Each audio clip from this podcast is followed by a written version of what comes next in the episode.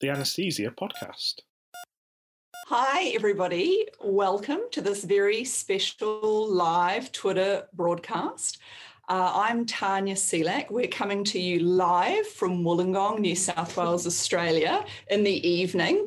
Uh, we know that uh, we've got people all around the world tuning in. Thanks for logging on uh, wherever you are in the world in your time zone.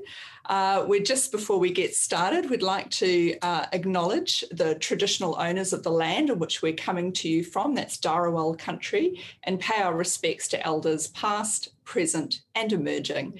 And we welcome everyone to the broadcast. Uh, with me, I've got my colleague here in Wollongong, Dr. Jessica Devlin Hegedus.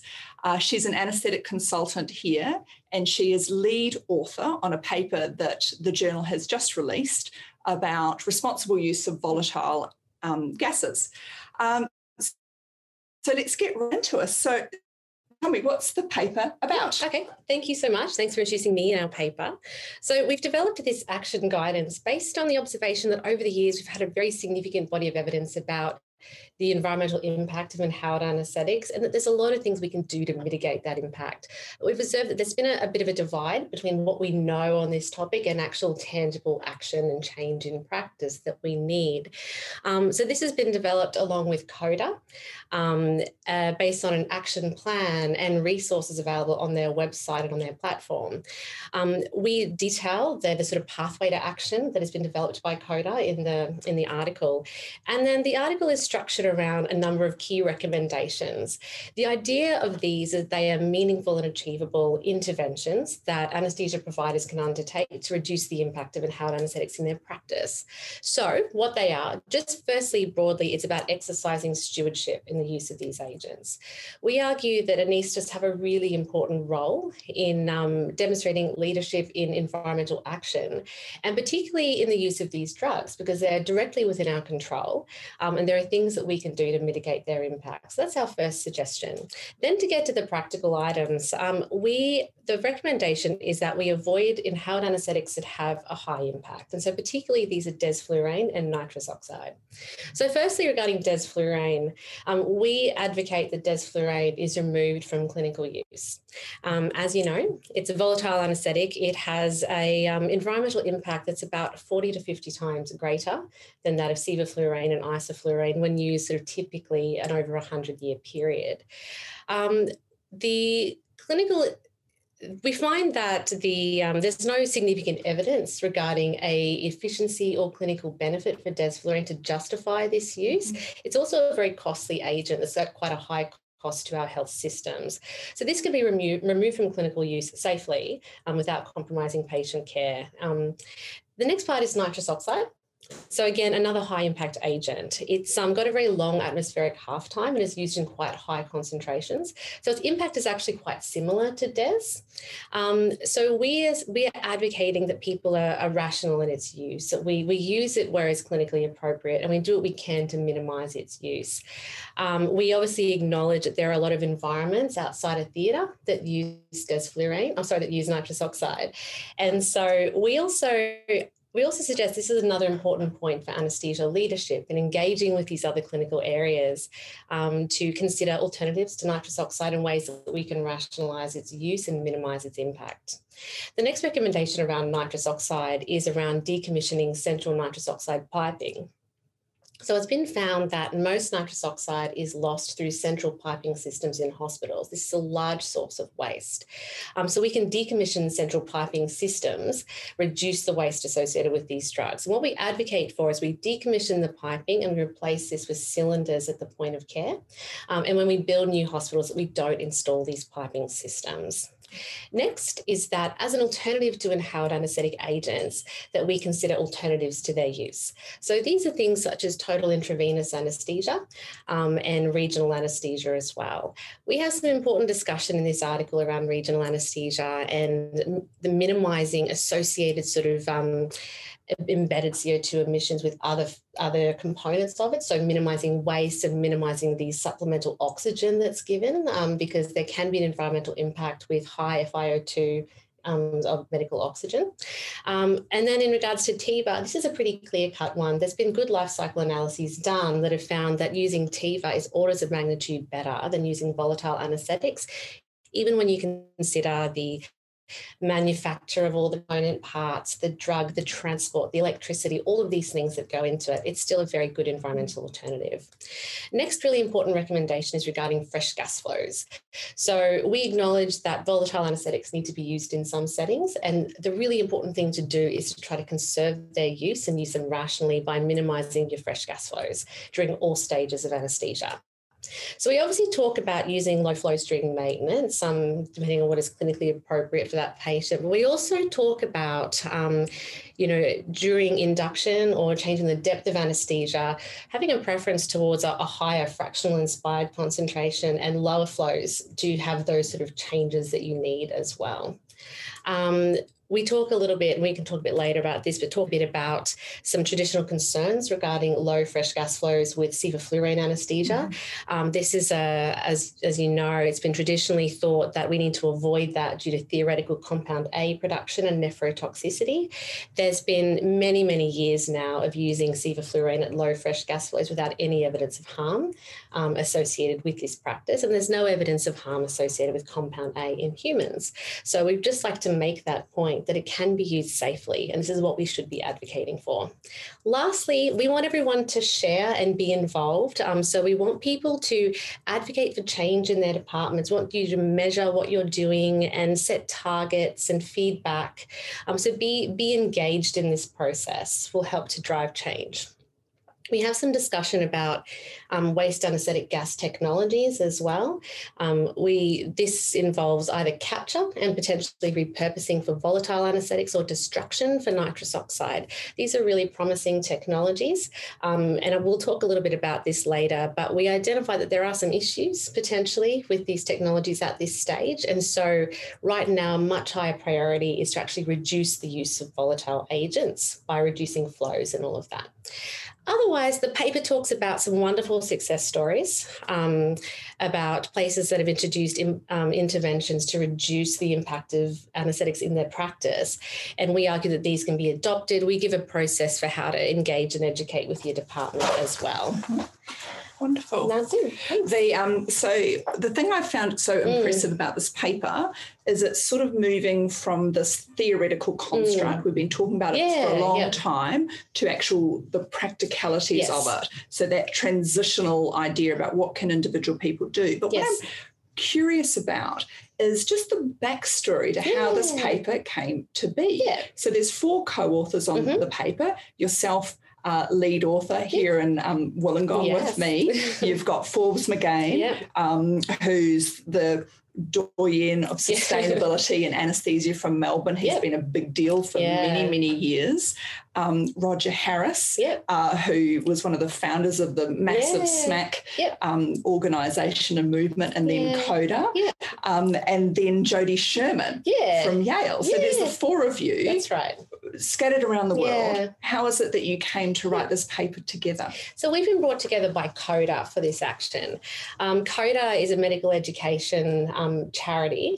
You would be familiar with SMACC. You've just mm-hmm. mentioned that. So SMACC, as you'd be aware, they they've been around for several years now, and their mission was try was to try to disrupt conventional medical education by involving social media in critical care education. A hugely successful movement. Mm-hmm. Um, they found that over the years, that people attending the SMACC conferences and engaged with their their organisation were becoming more and more interested in advocacy towards global health issues such as the climate crisis and gender equality.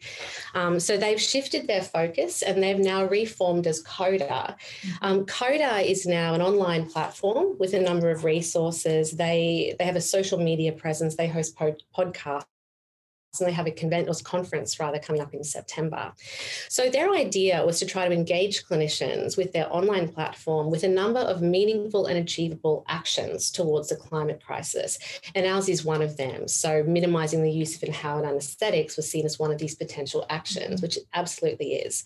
Um, they've developed a proforma for an action plan and they they they um, collaborated, sorry, they invited groups of clinical experts to collaborate on these and um, and develop basically a guidance based on the evidence and that was practical and achievable.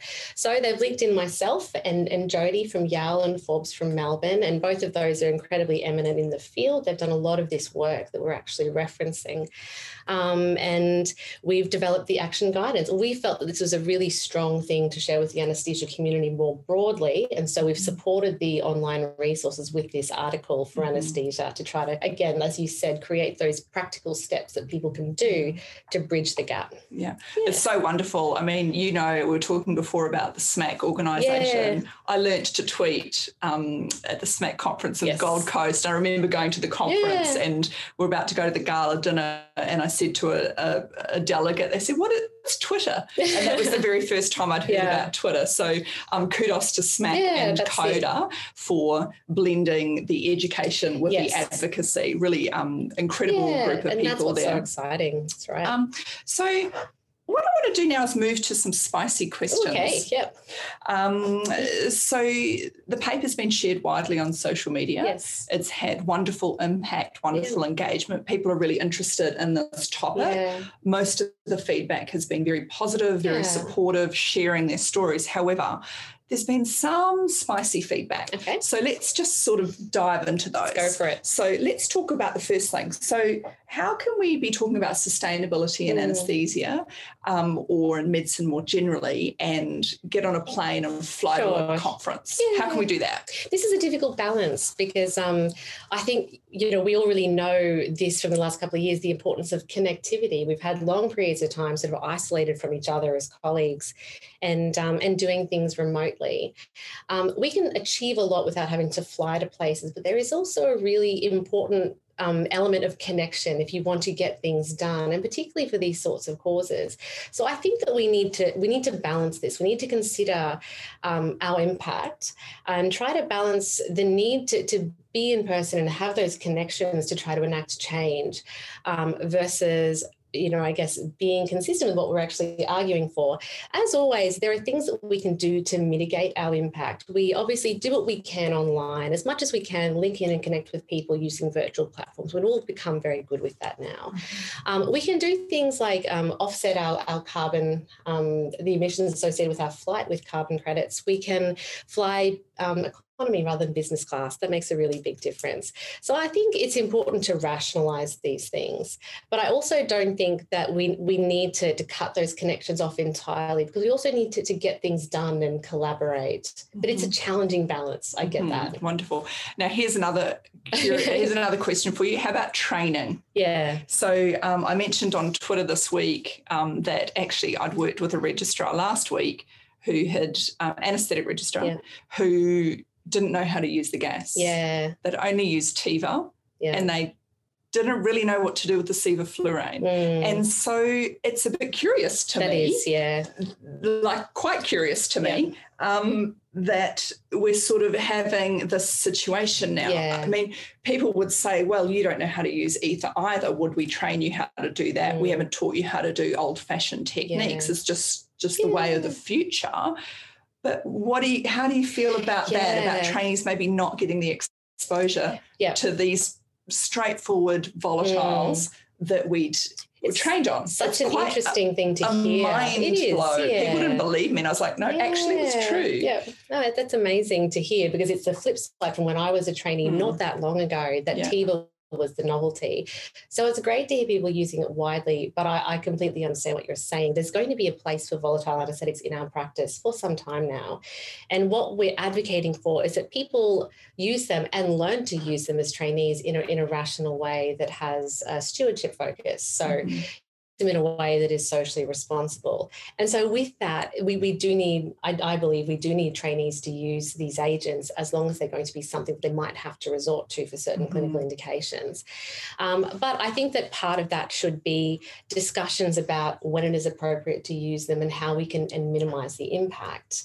Um, mm. But yeah, I, I, mean, I'm thinking yeah. um, here we are at Wollongong Hospital. I used to be a trainee um, at, at night shift, sitting up on the 10th tenth floor. Uh-huh. Um, and the worst thing um, would be the two o'clock in the morning phone call. yeah. Uh, an emergency has come through. Someone's really sick. and they Yes. um, come through ED. They're bleeding. Someone's septic. Mm, There's some critical emergency, and in that fog and fatigue in my mind, yeah. I would just go thio, sucks, tube, yeah. CO2, gas, go. Yeah. Yeah. And I would have these very simple thoughts in my Hmm. mind. And the problem is now with TIVA, I'm finding it really curious because I'll be called in to assist in. Yeah. the night. yeah. Um, and the registrar's drawing up all these, uh, the, the remi, and we're getting that from the cupboard, and the propofol, and the all that. So, how do we go from from advocacy yeah. to avoiding the sh- sort of shaming when you're Mm. saying because I do see this. I see registrars look at me and they're not sure if they turn it Yeah, on yeah. what's what's going to happen. Absolutely. I think I think that's about the sort of conversations that we create around this topic. And you know this about me that I've always been a believer that we need to bring people along with Mhm. us and we don't want to alienate people Mm. around these sorts of causes. So I say a lot that perfect is the enemy of good with environmental sustainability. We Mhm. want people to feel like doing something is better than nothing even if they can't do what is the right thing 100% of the time we want people to start to make some of those changes to reduce the impact of their practice um, and so I think I really I don't feel there should be any shaming around this. I think that there should be an open discussion amongst colleagues about what we know about this and, and what are the things that we can do to minimize their impact um, and and just and hope that people start to make those changes that are reasonable for them and then from that flows more um, I we also do need to balance, I think, as senior clinicians, like meeting the the needs of our trainees and creating environments where trainees also feel like they can have discussions around um, these choices in a in a safe way and not a shameful way. Um, I guess a lot of it's about the culture that we create. Mhm. Um, but yeah, Yes, it is interesting because we had a, there was a paper a couple of years ago saying we should get rid of volatiles yeah, altogether. yeah, I don't. I'm. I'm not part of that camp. yeah, Um, some of the changes are easy to make. Yeah. So, for example, desflurane Yes. for me was very easy to get rid yeah, of. Uh, in my view, it was an overhyped drug, yeah, overmarketed, difficult to use, gave Yeah. some people tachycardia, sort of gave some bronchospasm, had this nonsense of a fast Mm. wake up, which is just really even Mm. ridiculous in the um, environment we're at right, now, where everything takes forever. Um, and, and to cap that all off in a stupid um, vaporizer that was I know. Yeah, which uses energy to. So why did yeah. we do that in the first place? It's crazy. So for me, desflurane was really Yeah, easy to get rid of. But you know, the nitrous and the Yeah. sevo, there Yeah. are still situations where I think, no, I actually need to I actually need to use that. Mm, yeah. Um, what do you think about children? mhm, So a lot yeah. of the pediatric experts, in fact, some of the big hospitals in the world only use um, IV inductions for yeah. children, and they use uh, TIVA, Yep. and maybe they pre-med and maybe they Yeah. EMLA, Yeah. but maybe that's not achievable. Mm, I agree. for everybody. Yeah, yeah. And I think that's fantastic in those sorts of environments Mm. where people are very rehearsed at doing it and they've integrated into their practice and they're comfortable. Um, there's obviously other benefits of TIVA apart from just the environmental benefits. So that's great. Mhm. But I completely see your point, and I do agree. As an occasional pediatric anaesthetist myself, and a lot of people that I know would are not going to be comfortable in removing an inhalational induction from their usual practice because we just don't do IV Mm. inductions in kids enough necessarily. Again, it comes back to being able to, I guess, mitigate where you can, doing the best you can within your scope of practice and what you feel comfortable with, and and how you want to give a safe anesthetic. Mhm. So for me, like th- things to sort of mitigate that with the PEDS induction would be that you use a higher concentration and a lower fresh gas flow. You um, avoid nitrous unless you really need it. Like, you know, I might use it sometimes for a very distressed child potentially. Um, Mhm. but th- think about that. Just think about it before we turn it on rather than making it be automatic. Um, use low fresh gas flows. And then you can change to TIVA, of course, like once Mhm. the child is anesthetized. So I guess just starting, we have these conversations, people can start to think of these other things they can do, even if they can't just do the IV induction and just use TIVA all the time. Yeah. Um, people are talking a lot about in the future about capturing the volatiles, yeah, yeah. destroying them, uh, yeah. uh, putting them away. Yeah. How far away do you think that is from routine use? A little bit still. Like these mm-hmm. things are really exciting and promising, and we've certainly acknowledged that in the article. So we've got the option mm-hmm. of um, capture of volatiles and potentially repurposing them, and then nitrous destruction. Interestingly, destruction of nitrous is actually in use. So in Sweden, it's quite commonplace. They have nitrous destruction units on top of the, the maternity wards or labor mm-hmm. wards. And, and, that's quite routine there mm-hmm. um, and quite an established means of reducing the impact of nitrous oxide. There's also a lot of talk lately about these new mobile nitrous destruction units that are becoming a little bit more commonplace in high use areas, like in, in labour wards again. So I think we're going to start to see those things come out a little bit more, and people are going to start to make decisions about the utility of those based on their particular hospital and environment and use. Um, the volatile capture um, is a little bit further off in the sense that there's still some problems unique to its use in that most places broadly haven't improved the use of recycled volatile anesthetics.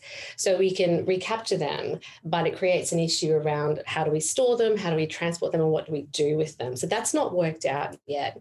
Broadly, there are some issues with the technology that we've identified in the article in the sense that to, to go through these processing systems, they actually have to be captured. And so that can be affected by issues with um, like an inadequate mask seal. So you've got escape of the gas and it's not getting captured.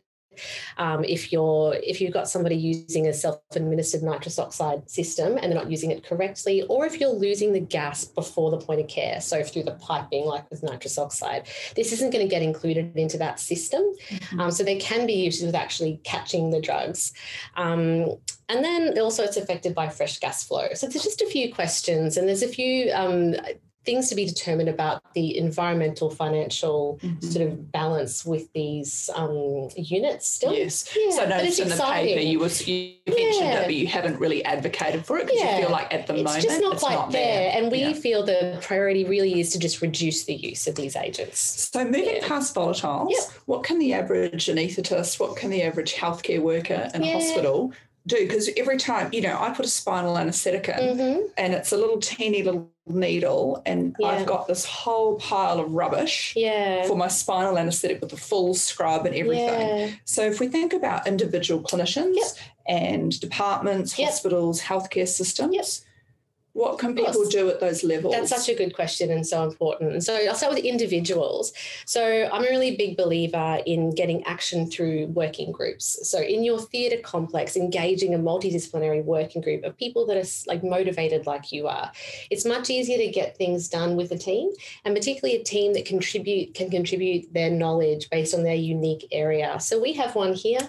We've involved our nurses, we have our theatre techs involved, we have our transporters involved, we have waste management involved. We've brought in as many people as we can um, to help identify what solutions will work in our environment and how to best achieve that. And so to talk about the, the issue with the, the spinal packs, as a group, we're looking at that. Like we, with our team knows how to get that done because we can benefit from each other's knowledge. Um, also on an individual level there's a lot of really good resources in the article. So we've got a number of checklists and guidelines in there that people can use either on their own or with a group um, to work through potential things that they could do in their theatres. There's also a lot of calculators and fun things like that that you can use to to try to work out the relative environmental cost associated with different options that you like to use. Mm-hmm. so you might have a few different ways that you like to safely give an anesthetic and you can put this in one of these individual calculators and see how they weigh up. So that's really useful. On an organizational level and a department level, um, you know, this is where our leadership and advocacy can be really important because what we need ultimately is to have a culture in our hospitals where environmental sustainability is prioritized like with every other important metric in clinical care. Um, and it's something that i've heard you say on twitter like we have infection control teams um, stewardship teams. We should have environmental stewardship teams. Mm-hmm. and so this is something that's starting to happen around the world. They have a you know in the uk they have a sustainability unit um, within the NHS, it sort of provides advice to clinicians really broadly. And so, this kind of leadership and including environmental sustainability as a metric that we aim for in healthcare is quite essential. Yeah, yeah. and I'm really. Um, the idea of having sustainability mm. stewardship yeah. is a very attractive one to yeah, me. Definitely. Um, because I think, particularly in the pandemic, Um, we've had our infection control wonderful people who've Yes. worked really hard. Yeah. Uh, they've had a lot of uh, kudos Yeah. and resources and power to sort out infection Yeah. control as they should. Course, totally, um, totally important. Uh, however, uh, mostly there hasn't been time to think about the environmental Yeah, impact yeah. of various ways That's of doing right. things. Yeah. So, wouldn't it be great in the future? Could you imagine if we had hand and glove infection control course, and and sustainability working together Yes. to come up with solutions for safe care in hospitals? Wouldn't that be great? Rather than um, the slightly unopposed uh, way of doing dealing with things. Yeah, so it. I think one of the major things in your guideline is about lifting other people up Yep. and about promoting others Yep. and bringing people together. Yep. So I'm wondering how can we measure the impact of guidelines? Yeah. How can we share success? How can we learn from each other? So, so we have tried to integrate that into this process and this action. So, as I alluded to earlier, CODA has developed a platform on their website where they host a lot of our recommendations and sort of practical things that people can do, um, and also ways that they can get involved. We're encouraging people to share their stories with us, their successes, and we want people to be able to learn from each other because we acknowledge that the way that action on this issue looks is going to be different in different parts of the world. Um, so we want people to be able to benefit from the experiences of others that may apply better in their unique environment. So that's one part of it. Um, we're also encouraging people to actually collect and audit data about volatile anesthetic use. This is a really important thing to do on a departmental level, actually, talking about that earlier, is that, you know, we understand how much we're using, we can set targets for change. So we're trying to encourage people to do that in their departments and share that data with us. We've created a um, audit tool. Um, it's based on the American Society of Anesthesiologists tool. And so we encourage people to enter this data either via them, via their website, or via the CODA website. And from this, we can track and sort of observe the use of volatile anesthetics Yeah. over time and the impact of these actions. Yeah, and I think um, I mean, you know me, I'm on Twitter all of Yes. the time.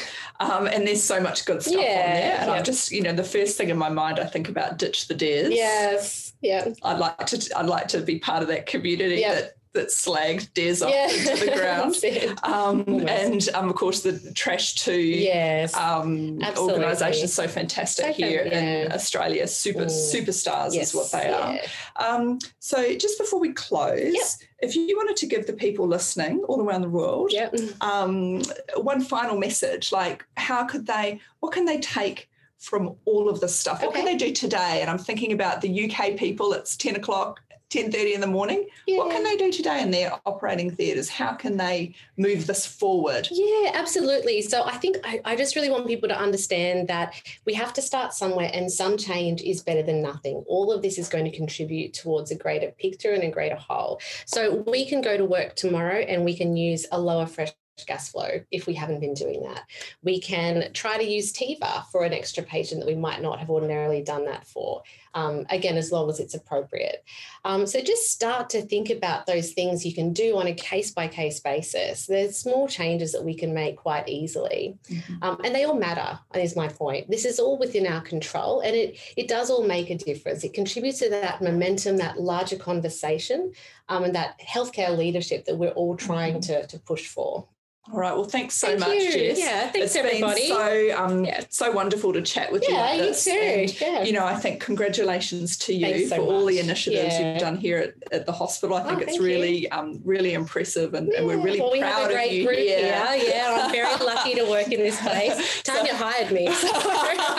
have to say that That's right. it. She's pretty good. Hey, thanks so much for listening. Thanks, everyone. We're going to be straight on the Twitter chatting, um, and we'll see you see you on the socials. Thank good night. you. Good morning. Go well. The Anesthesia Podcast.